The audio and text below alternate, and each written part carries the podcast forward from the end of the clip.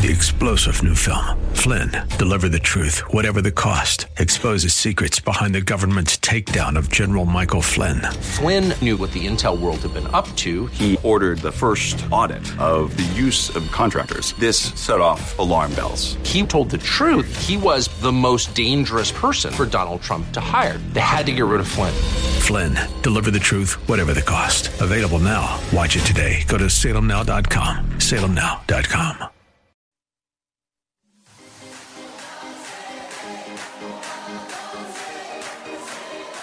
Welcome to Let Us Reason, a Christian Muslim dialogue with host Al Fadi. Let Us Reason is a unique show utilizing theology, apologetics, and evangelism to reach Muslims for Christ by comparing and contrasting Christian and Muslim doctrines. And now, your host, Al Fadi. Today, uh, in the first part and even the second part, what I would like to do is two things. First, interact with your comments, so please make sure you send us comments or questions. And number two, I'm going to go through a number of recent Facebook posts or challenges that we had and just give you the rationale and the reason behind it. I felt like in person rather than me trying to explain it in typing and, uh, you know, trying to also give you comments and things like that. Oftentimes, uh, things can be lost in translation, literally. Uh, so that's extremely important for us to be able to help you um, uh, get the idea and the rationale as to why I was thinking this way. Why did I have a post uh, on Facebook that says this or that? So that hopefully you can use these kind of things in your own ministry and in your own interactions, basically, with our Muslim friends. So, with that says, I am going, for instance, to start with uh, one of our most recent post uh, that was on March 6th. And we called it The Dilemma of Islamic Counterfeits. The Dilemma of Islamic Counterfeit. This is a new series that I started recently. This particular uh, counterfeit dilemma says the Quran speaks of a cross. We're talking about the cross of Christ here. Speaks of a cross that is a counterfeit. The one who died on it is unknown and was used as a replacement for the real Jesus to deceive humanity. Let's unpack this. Muslims deny that the cross ever took place. They will argue that Jesus wasn't even crucified. If you go and read all the commentaries uh, on uh, the Quranic commentaries on chapter uh, basically 4, verse 157 of the Quran, where it says, They did not kill him nor crucify him, but he was made to look uh, like, like him. It's talking about supposedly that Jesus was thought to be crucified by the Jews, and it turned out that God, the God of Islam in this case, placed someone else on the cross that made him to look like Jesus, and that's the one who was crucified, and somehow humanity was deceived for 600 years to until discover that Jesus wasn't crucified when Muhammad basically came into the scene. Now think about this logic. Islam denies the cross, yet the God of Islam couldn't really do anything or do away with it, so he had to concoct another story about a different cross. What does that tell you? That in and of itself is a proof the cross took place. Otherwise, the author of the Quran couldn't deny the historicity of the cross. All he did is say something weak like this and lame and say, oh, it wasn't Jesus actually, it was someone else to look like Jesus that uh, the commentators will say, will tell you like one of the disciples agreed to take Jesus' place. And sometimes they'll say all of the 13 disciples in that room uh, and some of them will give you no number at all. Will say all of them became like Jesus, and when the soldiers came to arrest Jesus, they didn't know which one was Jesus. And sometimes they will teach you that a certain Judas uh, became uh, like Jesus. And sometimes say the, the leader of the guard or the captain of the guard walked into the house, was transformed to look like Jesus, came back outside the house, and then the soldiers, his children, arrested him thinking that he was Jesus. I mean, what a really a, a, a headache generating story, actually. So, this is a counterfeit. The Quran says no crucifixion, yet there is another crucifixion. It wasn't Jesus, but it was another guy who looks like Jesus. And at the end of the day, the God of Islam actually, in verse 50, 158 that followed, was bragging that he actually a master deceiver who deceived all of humanity. Now think about it for a second here. How would you, uh, you know, why would you follow a God? I'm speaking to you, my Muslim friends. Why would you follow a God that deceived Christians and Jews? In other words, he invented the cross that the Christians and Jews uh, basically either agree or disagree on. He invented the crucifixion of Christ that the Christians believed in, and then waited 600 years to come back and say, Gotcha! I changed my mind. I want to have to tell you now that I really lied to you. Wow. What an impressive God, actually. Yeah, you would like to follow a God like this. You can trust him with your life, actually. I mean, give me a break. I mean, this is the kind of stuff, of course, that uh, is extremely illogical, to say the least. So, that's the reason why I came up with this title, and that's the reason why I wanted to share with you the rationale behind it. Now, let's go to another post. If you have any questions about this post, by the way, feel free to go ahead and uh, mention it to us or make a comment about it, and we periodically will look at your comments. For instance, Anne Ryan is saying they schemed, so Allah schemed. That's basically the reference to the portion or the clause that is found in verse 158. He's bragging. And Allah is the master schemer, it says. You know what? It's not only scheme, it's the word makr, makr, deception. وَمَكَرُوا وَمَكَرَ اللَّهُ وَاللَّهُ خَيْرُ الْمَاكِرِينَ He is the master deceiver. That's extremely important that we keep an eye on these kind of things. Uh, Mary is saying we have eyewitness accounts. Absolutely. We, meaning when we believe in the cross and the crucifixion, we have eyewitness accounts that can testify to that. All of the apostles lost their life on account of preaching the gospel and the cross. And many who are non Christians wrote about these events. So we need to be very careful here not to discount the eyewitness uh, account and importance. Unlike of the Prophet of Islam who says he was in a cave, an angel appeared to him and squeezed him. He was terrified, thought he was uh, demonically possessed, and somehow later he discovered that it was Gabriel, like Gabriel was pulling his chain and playing games with him. I mean, come on, folks. This is your eternal life that you're messing with. We have eyewitness account corroborated by testimony by even non-Christians who got nothing else to lose anyway. But yet they honestly wrote about what happened and what transpired. So you need to basically pay attention to things that impact your eternal life. Here's another post that was done on March 4th. March 4th. Take a look at it. It's in front of you right now. It says the dilemma of Islamic archaeology. Can any of our Muslim friends present a single archaeological proof that Muhammad is buried in his alleged grave in Medina? You know, I'm going to ask you, I challenge you, prove to us that there is a body in there to begin with, and prove to us that that body belongs to Muhammad. You, you know, some of the, uh, you know, Muslims said that that was dumb, uh, that they call me delusional, among many other beautiful names, of course, as always. But you know what? Take me seriously. This is a serious question, and I'm asking you to present your serious evidence. Don't just go around just making accusations and attacking and insulting and think that's a refutation. That's not a refutation. That's a joke, actually, when you say things like this. A refutation is you bring evidence. You say, you know what? This is what we have to prove that Muhammad is buried there. Now let us be the judge. Let us interact with each other. But at least you took the time to present something to us. But you know, I got nothing. Zero. No argument whatsoever. That's why we put these questions all the time. Believe it or not, we get a lot of ex Muslims telling us that these challenges actually open their eyes to the truth. I just recently got a note from an ex Muslim who became a follower of Jesus because of these kind of challenges. Uh, so don't think this is a joke. This is serious, and people who think are taking it seriously.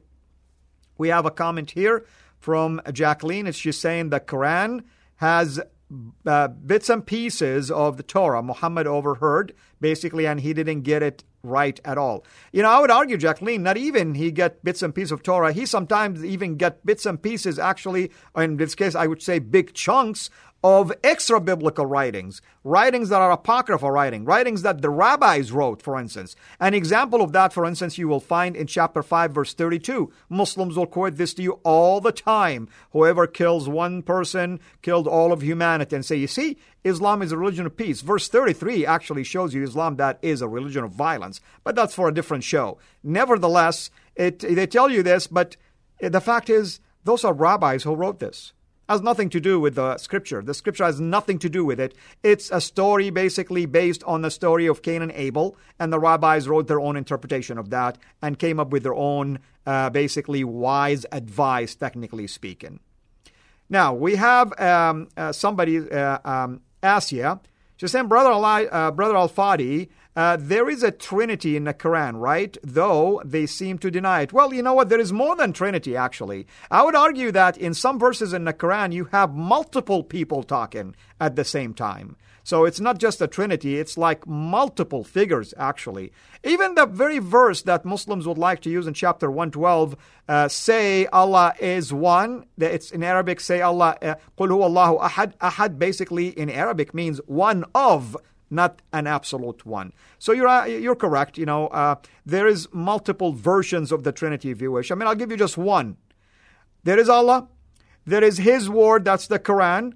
And supposedly that the Quran is in preserved tablets next to him. That's two already objects. And then this uh, preserved tablet was incarnated in a book called the Quran here. That's three. I mean, just something like this is kind of interesting. Many times you read that he sent his spirit. In fact, in the story of Mary, the spirit of Allah impregnated Mary. I don't want to get into the details, the disgusting details actually, of how that took place. Muslims actually argue with us and say, oh, how can God have a son? He must have had a physical relationship.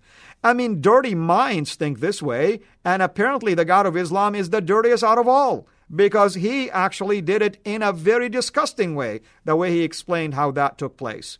Anyway, that's for another show. You see, we have so many shows to deal with actually. And uh, Ryan says, their own Bismillah was a letter Solomon wrote to the jinn, uh, basically Sheba. And Sheba, technically speaking, or Queen of Sheba. Nevertheless, Muslims will argue that the Basmala, which is Bismillah ar-Rahman ar-Rahim, in the name of Allah, in the name of Allah, the most merciful, the most compassionate, or uh, basically the one that starts chapters. There's an ag- argument among Muslims and school of Sharia and interpretation whether this was an inspired verse or was it just uh, complimentary written by godly men and they will claim that, oh, we have it actually in the Quran, in the surah where Solomon wrote a letter and says it is in the name of Allah. Oh, so apparently Solomon is the one who is the author of Bismillah, not the God of Islam. That's kind of funny, by the way. And the Muslims don't think about what they say. The prayers, the five prayers actually, are actually uh, courtesy of Moses. Moses. Because the story says that Muhammad, uh, during the, in chapter 17, you read about his ascension to heaven. And in hadith tradition, it'll say, oh, when he ascended to heaven, he went to the seventh heaven, he met with his Lord, basically, and he told him that I'm going to ordain 50 daily prayers to the Muslims. As he was going down, Moses says, Hey, uh, Muhammad, uh, wait, wait, wait, wait. What did Allah tell you? He says 50 prayers. Oh, my man, they're not going to be able to handle it. You need to go and negotiate. Ask him to reduce it. So he went back and says, Oh, 45 now. No, no, no. They ain't gonna they ain't gonna be able to do this. 40, 30, 20, 10, 5. Does this sound familiar to you? The story that we find in Genesis 18 when Abraham was basically negotiating with the Lord to save Sodom and Gomorrah if there were 10 righteous in there. I mean, it's kind of funny, really, how, how these stories just get mangled basically together and uh, copied and pasted, and all of a sudden you have a new story that is coming out of them. But it's courtesy of Moses. Solomon wrote the Basmala. Moses decided how many de- times Muslims will pray. In fact, Moses has more compassion for the Muslims than Muhammad himself. Yet he is called to be mercy to mankind. Don't get me started, folks. Now, uh, Rightish Matthew saying, Brother Al Fadi apparently uh, that Allah also fabricated an empty tomb. Oh, absolutely, he did, because they can't find the body so far. But anyway, who am I, of course, right, uh, to try to think about this? So, back again to being serious. I really need my evidence, my archaeological evidence to prove that Muhammad is buried there. I need a DNA testing. So we need to work on how we can accomplish this. Until then, there is nobody other than hot air in that grave, which is basically a fulfillment of the entire mission anyway. Anyway, um, we did some challenges to a uh, um, you know a, a friend, let's call him. He claimed to be a pastor, he says, and he left Christianity and now he is a follower of Islam. By the way, it's a joke, the whole thing. Actually, we, we knew that he's just fabricating under the guise of taqiyya the fact that he was a Christian. I mean, this is how lame it is. I mean, the guy just wants to claim anything just to prove to you that he left Christianity and now he's a follower of Islam. Why? Because he wants to deceive people thinking that, oh, I'm a pastor who knew everything about Christianity and now I discovered that it was a lie. Well, let me tell you, any pastor who will tell you he left Christianity and Christianity is a lie is a lying pastor because there is no way on earth that that pastor even understood what the Bible is saying, nor that he was even saved or born again believer. And the Bible talks about them. Go to First uh, First John, and he says they were uh, the Antichrist. They were with us, but they're not with us anymore. They left us, basically. So he's talking about the Antichrist spirit. That's the kind of people that claim that they have been pastors and they left the church. Okay, well, anyway. So the challenge was uh, the person, basically, you see it right here, he was actually making all kind of challenges. And he wanted to debate, as always, of course. And he wanted to call me uh, on the carpet. And he wanted to expose my lies. When I said, okay, no problem, I'll ask you just one simple question. This is apparently my second challenge, actually, which means I did a first one. And I said, present us with a single archaeological proof that Abraham ever visited Mecca. Why did I say this? Because he claimed that Islam is an Abrahamic religion. Okay. Well, prove to me then that Abraham is the author of Islam. The Quran says that Abraham somehow went to Mecca and built the Kaaba. My goodness, we can't find a single evidence in Mecca that Abraham ever made it there. I mean, the Jews lived in Medina. Why didn't they live in Mecca if Abraham lived there? I mean, they would have been better off living in Mecca because that's where their patriarch lived. They love Abraham. They're the descendant of Abraham.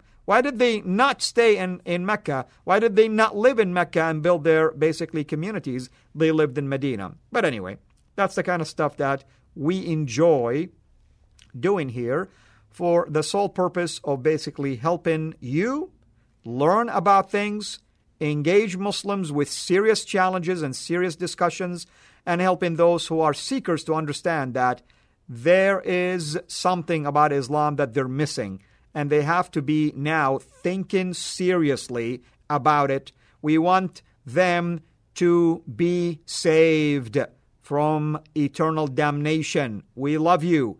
Jesus is your way, the truth, and the life. No one goes to heaven except by Him, through Him. That's what the scripture says. Jesus is your mercy. Jesus is a mercy to mankind. He is the good news for all of humanity. So, now we are going to keep scrolling, but uh, before I do this, I want to welcome those of you who are listening to our Let Us Reason podcast. This is Al Fadi. You're joining us in a topic basically that is a normal update from our studio. This happened to be a special podcast because it's also aired live right now on Facebook as we speak, and later will become also a video that uh, would be in our YouTube channel. So it's almost like we're hitting three birds with one stone. So thank you for your prayer and your support. Because of you, we're able to accomplish these things. And I'm going to go now to uh, another post. I'm not going to show you the first challenge that I did for the same person. We're going to jump into uh, basically another one of those um, posts. I had a post that you can see right now in front of you. It's good. It, uh, this is a new series also that I called Jesus Exposes Muhammad. What do I mean by this? In John 8 44, Jesus said that Satan is a murderer and a liar. In fact, he called him the father of all lies. He's a murderer from the beginning, he says. Satan, according to the traditions of Islam, deceived Muhammad actually into revealing verses Muhammad thought they were from God, from Gabriel. Later, they were termed as the satanic verses. So here is basically uh, what the connection is between Jesus' condemnation of Satan and Satan's con- uh, uh, basically connection to Muhammad. The Quran contain- contains a lot of passages about violent and killing the non-believers. If Satan is the author of basically lies, who lied to Muhammad and he is a murderer, then one can conclude without a shadow of doubt of a doubt that Satan is the one who inspired many of these passages in the Quran. If he fooled Muhammad once, he fooled him twice and thrice and four times and five times.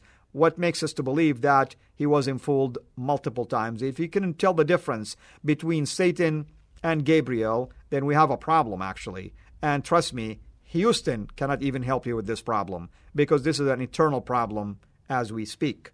Now, let's go now to another one of these posts, but I'm going to pause for a second here because I would like to see if any of you have made any comments for us.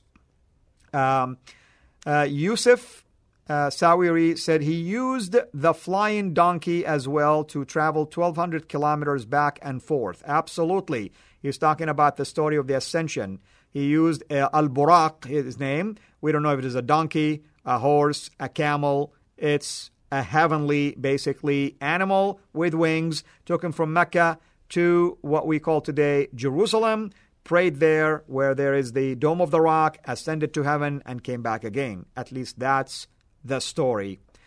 And uh, Ron Lewis is saying at Mecca near the Kaaba, I think uh, Ron Lewis is uh, talking about basically uh, the fake Abrahamic footprints. Uh, that's indeed. You can always Google the Abrahamic station, by the way, and you are going to come across images of supposedly footprints that are imprinted in a mud and they're golden plated. They're inside a gold plated, basically, station facing the Kaaba. And supposedly, those are the footprints of Abraham. And when he was standing and building the Kaaba. My goodness. My goodness. Isn't that idolatry? I mean, I'm just saying. Now we have uh, Hakub uh, is saying why Muhammad, after meeting Allah, uses the word wasallam. Doesn't that mean saluting or submitting? I'm not so sure really um, what you mean by that, uh, but I'm going to take a shot at it. Um, are you talking about calling him sallallahu alaihi wasallam, or are you talking about he basically saluted Allah? Uh, I mean, you have to be cl- uh, clarify this. But if you're talking about saluting Allah, basically, uh, that's the word salam. And uh, if you're talking about submission, also that's the phrase used for uh, to istislam, was taslam. Okay, and Islam is the word for submission, not for peace. Salam, peace. Islam is submission. Salam, salute. Istislam, submitted. So you have to really be clear for me about what exactly are you trying to get out of this.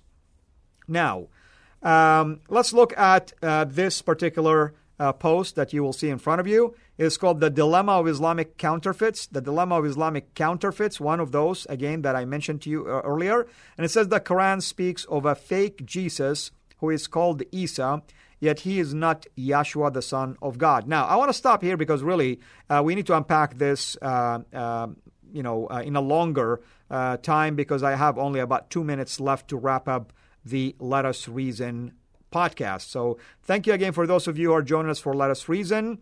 Uh, hopefully, you've enjoyed this special live, basically, show on Facebook and podcast at the same time. And uh, the topic here was just an overview of a number of our Facebook uh, most recent, basically, posts. And I wanted to unpack them with you live, tell you the rationale behind why we did what we did. As always, I want to encourage uh, those of you who have yet to subscribe to our YouTube channel. It's called CIRAinternational.com. Uh, uh, uh, the website, I should say, CIRAinternational.com. The YouTube channel is called CIRA International. That's C as in Charlie, C I R A International. And of course, if you want to listen to these podcasts, you can go to our website, CIRAinternational.com. We have a section there called Let Us Reason. My understanding also is you can search for it under SoundClouds, under Spotify, under iTunes, under uh, Omny Studio, and you'll be able to find this as well. So we hope that you will enjoy listening to all of the previous archive shows. It's a little over five years now uh, since we started this show. So thank you again, of course, for joining us as always. And we ask uh, that you prayerfully consider also when you subscribe to our YouTube channel, CIRA International, that you also consider to become a patron through Patreon. Just click on the link for Patreon, become a patron, and you can give as little as $1 and as much as the Lord put on your heart. And uh, uh, I would like also to encourage you to share this information with others as well. We're always looking for more patrons and more subscribers as well. And we want you to share this information with others, those who are working among Muslims, or if you are in groups that there are Muslims in there, so that hopefully the Lord will use these uh, posts to open their heart and their mind to seek the truth.